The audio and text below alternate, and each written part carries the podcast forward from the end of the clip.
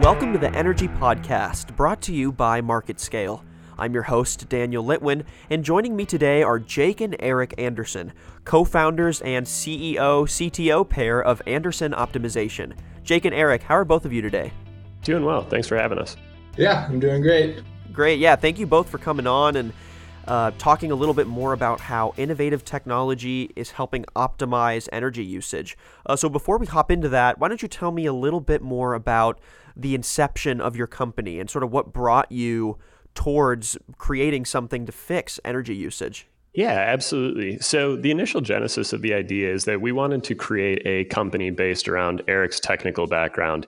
He spent his time uh, attaining his PhD some years back studying uh, what are called power system modeling uh, and optimization models. And really, these can be used to help simulate the energy grid. And as the energy grid is in the midst of uh, really unprecedented evolution, going from a traditional grid based on traditional generation and really linked into the transmission infrastructure to a grid with a lot of new technology from renewables, storage, distributed generation. There's a lot of volatility. And Eric spent a lot of time researching uh, modeling practices to create technologies to help understand how that change is occurring. So we wanted to really bring some of those technical capabilities to industry. So from a long-term standpoint, that was our uh, initial genesis of the idea of the company, uh, and really wanted to create software that could help enable the industry to really move towards this new modern grid. Yeah, I feel like the energy industry is rapidly changing. Like most industries, there's a lot of innovation going on, a lot of new technologies coming to the table that really shake things up. Um, and, you know, I think there are some problems that can be addressed more immediately, but there are also some that take a little more foresight. So, Jake, what are some of those short term and long term problems that you have seen in energy optimization over the past few years? And uh, how does your company fit in? Absolutely. So, yeah, again, really where we initially had this vision is to use these models to really simulate the macro level energy grid. And our first idea that we had is to help utilities with what are called their integrated resource and transmission planning practices. So, utilities are tasked with making these large 20 to 30 year simulations of what uh, their load's going to look like, how much generation they're going to need. And they have to create these big, large plans. And they use models to do that. But now that there's all this new volatility uh, because of these new technologies, their traditional practices really aren't as useful. So that was really kind of what we see as our ultimate long term goal is to really help in that space. But to create that software platform right out of the gate uh, is a pretty Herculean task. So we knew that we needed an earlier stage opportunity to tackle. So we spent a lot of time at our inception just reaching out to industry, reaching to different participants in the industry about different problems that are out there. And we actually started talking to a lot of renewable developers, so companies that make things like solar farms and wind farms.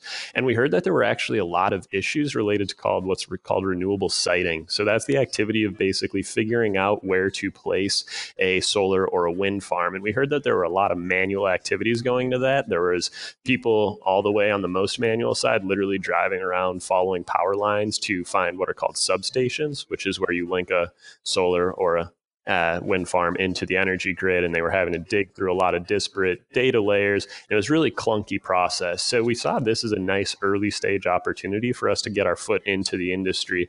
Uh, again, because all of this volatility is really coming from new technologies like renewables linking into the grid. So this really helps us to kind of see the very front end of it and help automate some of those early stage activities and then as we move forward, we can continue to incorporate more of those higher level modeling capabilities and really looking at that macro level grid so that we can get to that kind of future platform that I outlined.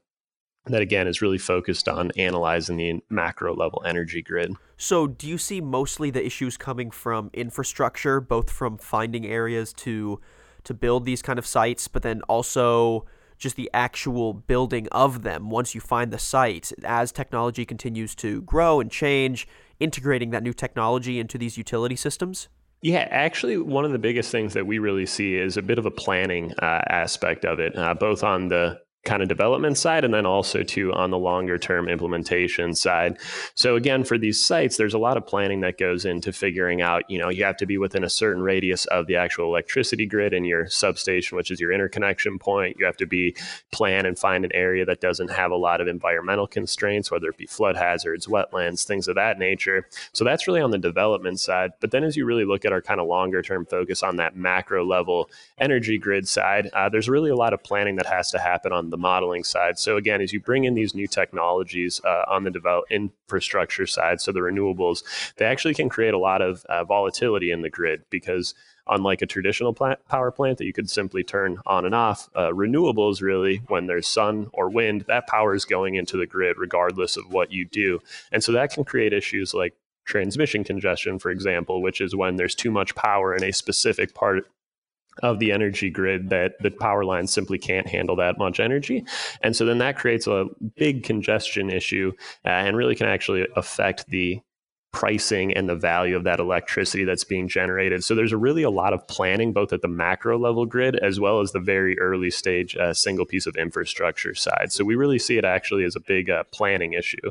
And Eric, I don't know if you have additional pieces that you would want to put onto that given your background on the planning and modeling side. Yeah, so I guess uh, once these sites are built, um, there's a lot of upcoming technologies that can be integrated with it to really change the characteristics of these sites. And energy storage is obviously kind of the most prominent one of these. Um, and it really allows for these sites to have so much more flexibility than they used to. Uh, Jake was mentioning some of the difficulties when you have this uh, variable generation that you don't control. It's uh, very uncertain. Um, so if you start uh, co-locating some energy storage with these devices or with these sites, it uh, provides a lot more flexibility in how that power goes out to the grid so that uh, this upcoming technology can start to solve some of these problems as uh, wind and solar start to create issues as their penetration has increased. Are wind and solar the two renewable energies that are making the biggest moves, or are you also seeing any other kinds of renewable energies that are also, you know, bringing these issues to energy grids? Yeah, I would definitely say wind and solar are, are the top two uh, issue or the top two uh, uh, renewables coming onto the grid. And so, and they're not new technologies anymore. I think probably like a decade ago, like we were trying to figure out how do we integrate with these or how do we bring these technologies onto the grid. And now these technologies are on the grid. They're here today and they're creating issues since they're in such high numbers. So in California, you see the, the stereotypical duck curve, and it comes from the, the peak solar generation is actually slightly before the peak load that comes from when people are getting home at night.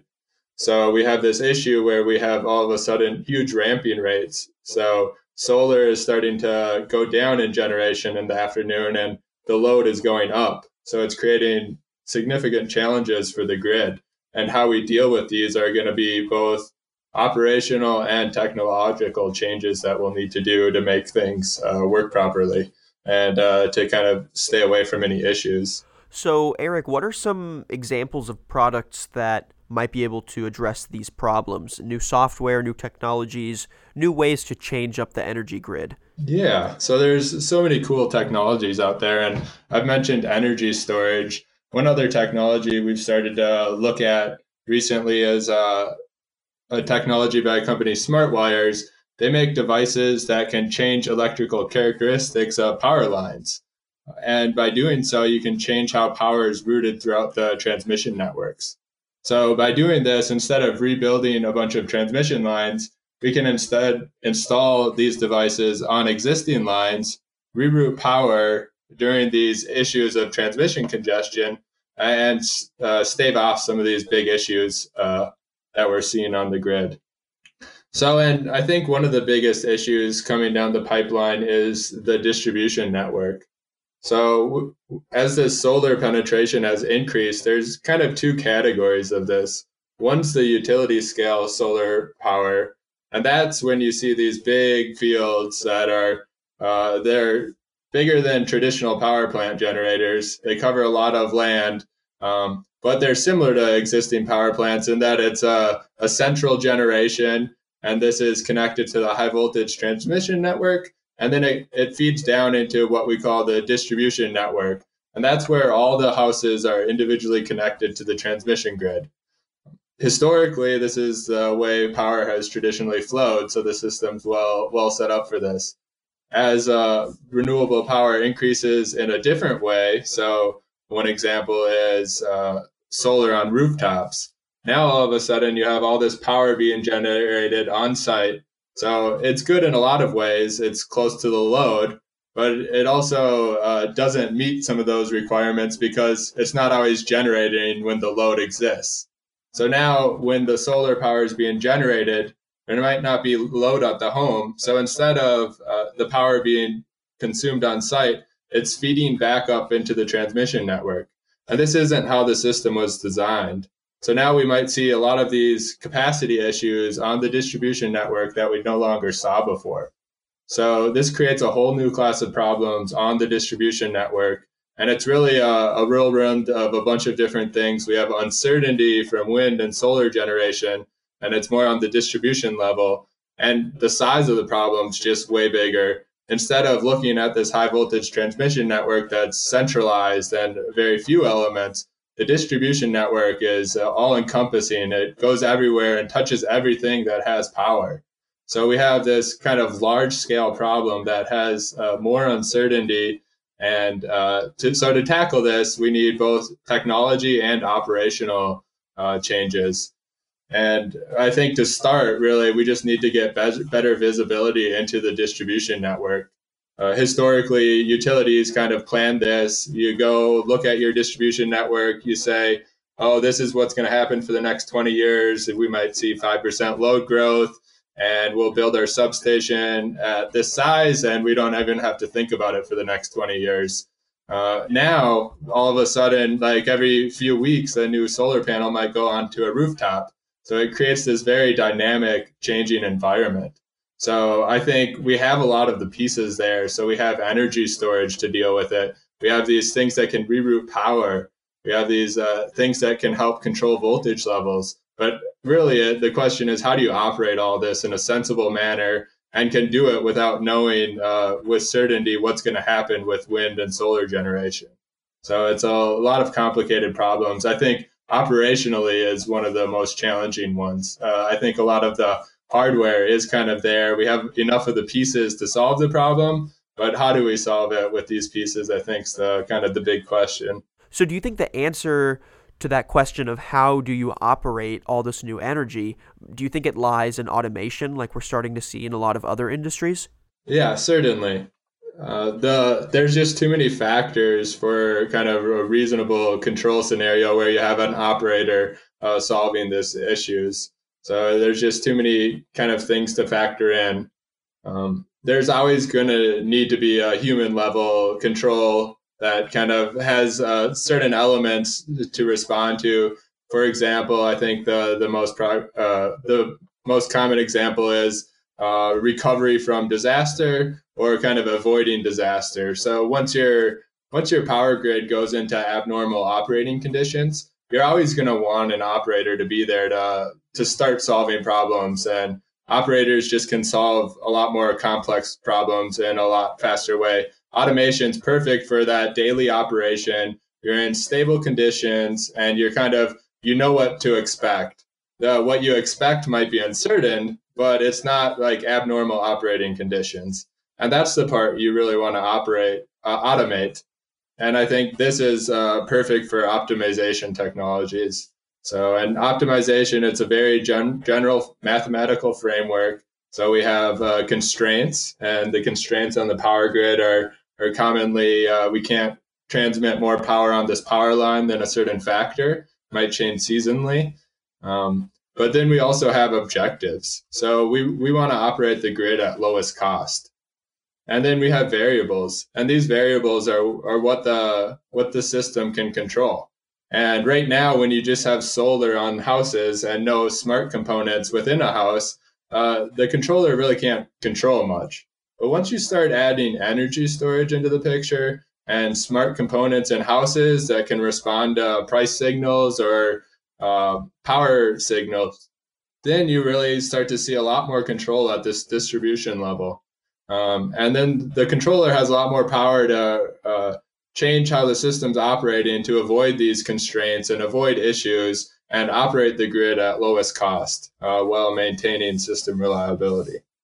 Yeah, it sounds like you've got a lot of moving pieces to juggle there.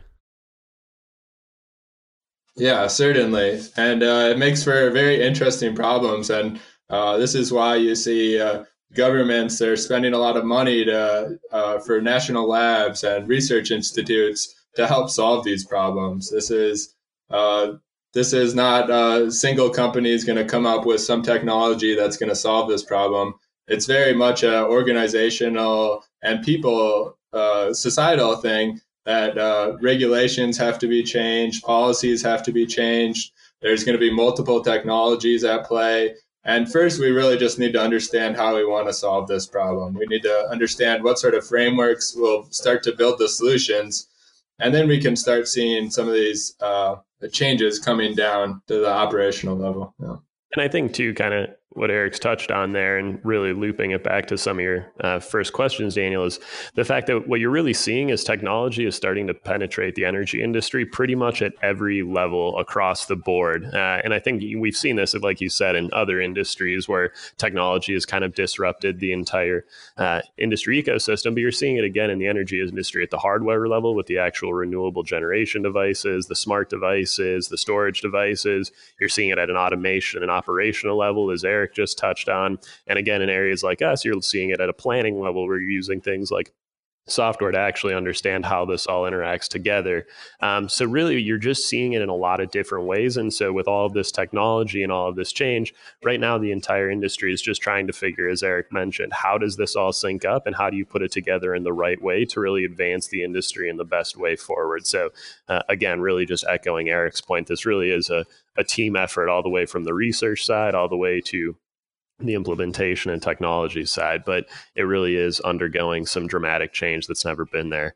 Really, the electricity grid is a hundred year old technology that we use every day, but this is really the first time over the past maybe 30 or so years that it's really gone under undergone dramatic change. So eh, it's definitely an interesting time to be in the space. Definitely. I mean, things are changing quickly in every kind of industry, and uh, it's it's crazy to see how it's affecting um, the energy industry as well. So playing off of what you both said, and you can both answer this separately um, or kind of play off of each other here, but what do you see for the future now of energy optimization there's you know there's so many different channels and different different ways that uh, it's being affected what do you see for the future of all those different channels and i'll just uh, do this question in a somewhat specific thing that i think is kind of a, a really cool thought um, and uh, it explains some of the intricacies of the the power system. So currently, the power system's split into three parts. We have the Eastern Interconnect, the Western Interconnect, and Texas. So Texas has its own power grid. Um, but as we go forward, uh, we see a lot of interesting issues coming up as you increase penetration of solar and wind. So maybe when solar generation is the greatest in the West, maybe we actually need the load in the east. So maybe these three interconnected or these three grids that are currently disconnected, maybe we should interconnect them as we go forward. So, and this I think is just a, a very interesting thought experiment, and it just shows kind of the very different ways we could go with this. So, at one level, you see all this talk about microgrids and everything very distributed, and uh, everyone's trying to kind of work on their own microgrid and solve uh, that local picture. But the the power grid exists for a reason. It's the cheapest way to provide electricity to to everyone. So there's a huge amount of benefits, and actually interconnecting these different electricity grids could be a very cool future from my perspective. Um, and there's a lot of very interesting problems to solve with this. And so the people heading up this research task is National Renewable Energy Laboratory, NREL, out in Colorado. And they're doing some very cool research on this, and they call it the seam study. So we have this seam in the middle of the country that disconnects the east and the west. And so what happens if we interconnect it? And there's a lot of different ways we could interconnect it. So which is the best way to do that?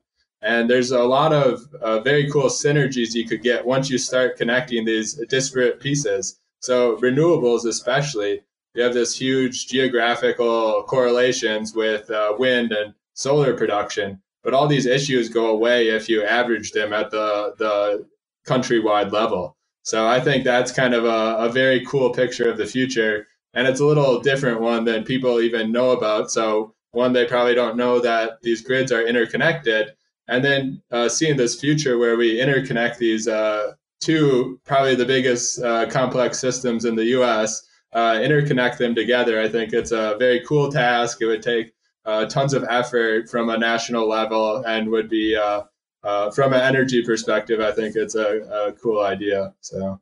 Oh yeah, and I was just going to say, piggybacking on that too. I think at a you know a more broad level, I think there are a few things you can kind of take from that uh, and use. And I think one of the kind of main themes is things are just going to be a lot more dynamic. Again, in the past, it was you had these big monolithic traditional generators that would be turned on and they kind of provided power to everyone and you turned them off when you kind of met your the, the amount of generation that you need where in the future again renewables they are going to be generating power whenever there's sun or wind or whatever the resource is. You're going to have storage, which again can be generation or load at different times. So things are just going to be a lot more dynamic throughout the course of a day. And you're also just going to see a lot more activity at various levels of the grid. As Eric mentioned, at the very macro level, there's potentially the idea of actually interconnecting all of these three macro level grids. But then, as he also touched on, we're going to see it at the home level where you're seeing, again, you're seeing rooftop panels, you're seeing storage at the home level. So, and you're also seeing distributed network. So really, you're seeing actual activity at the distribution level, at the transmission level, and uh, really at the full, highest level macro level. So it's just a lot more activity across the board. And you're really, again, just kind of coupling from that, you're just going to have a lot more users involved in the actual operation of the grid. It's really no longer going to just be relegated to, again, a handful of power plants and some utilities and these three monolithic uh, electricity grids, there's really going to be participation all the way across. Uh, so it's just going to be a lot more involved of an ecosystem across the board. Yeah, I mean, it's really exciting to see the way that these new energies, well, I guess they're not really new, but now that these energies have been on the table, how people are changing up the ways that they're used and uh, these problems i feel like we're starting to see this with new technology in in all industries. Technology has been around for a little bit and as it gets more integrated there are issues with integrating it. And you know it's up to those people that notice those issues and band together to fix them. And then in the end in a few years we'll see an, an even better layout a more integrated grid um, and just more optimized energy usage Absolutely. Yeah, I think I think that completely hits on the nail on the head. I think for a lot of times, especially, you know, just focusing again on renewables and now the more recent one is storage, it was very much the question was do these technologies work? Can they actually become viable at a mass scale? And I think we've really gotten to a point where everyone kind of generally agrees that yeah, these are going to be here to stay. They'll, they're going to be into the future. But now it's about how do we use them the best? How do we integrate them the best? And how does everyone react to that and integrate them in the most pro- appropriate manner so that just the grid and energy as a whole and really since energy affects everyone society as a whole how do we best move forward given that circumstance yeah, absolutely. Well, you know, I really enjoyed chatting with both of y'all about how you're changing energy optimization and trying to make it a little more fluid, a little more innovative. And yeah, thank you guys so much for coming on the show. Absolutely. Thank you so much for taking the time. Thank you as well. Yeah, and thank you all for listening to today's podcast. And if you'd like to find out more or listen to previous episodes, you can go to marketscale.com slash industries and subscribe to the latest articles, videos, and podcasts from your favorite industries. I'm your host Daniel Litwin. Till next time.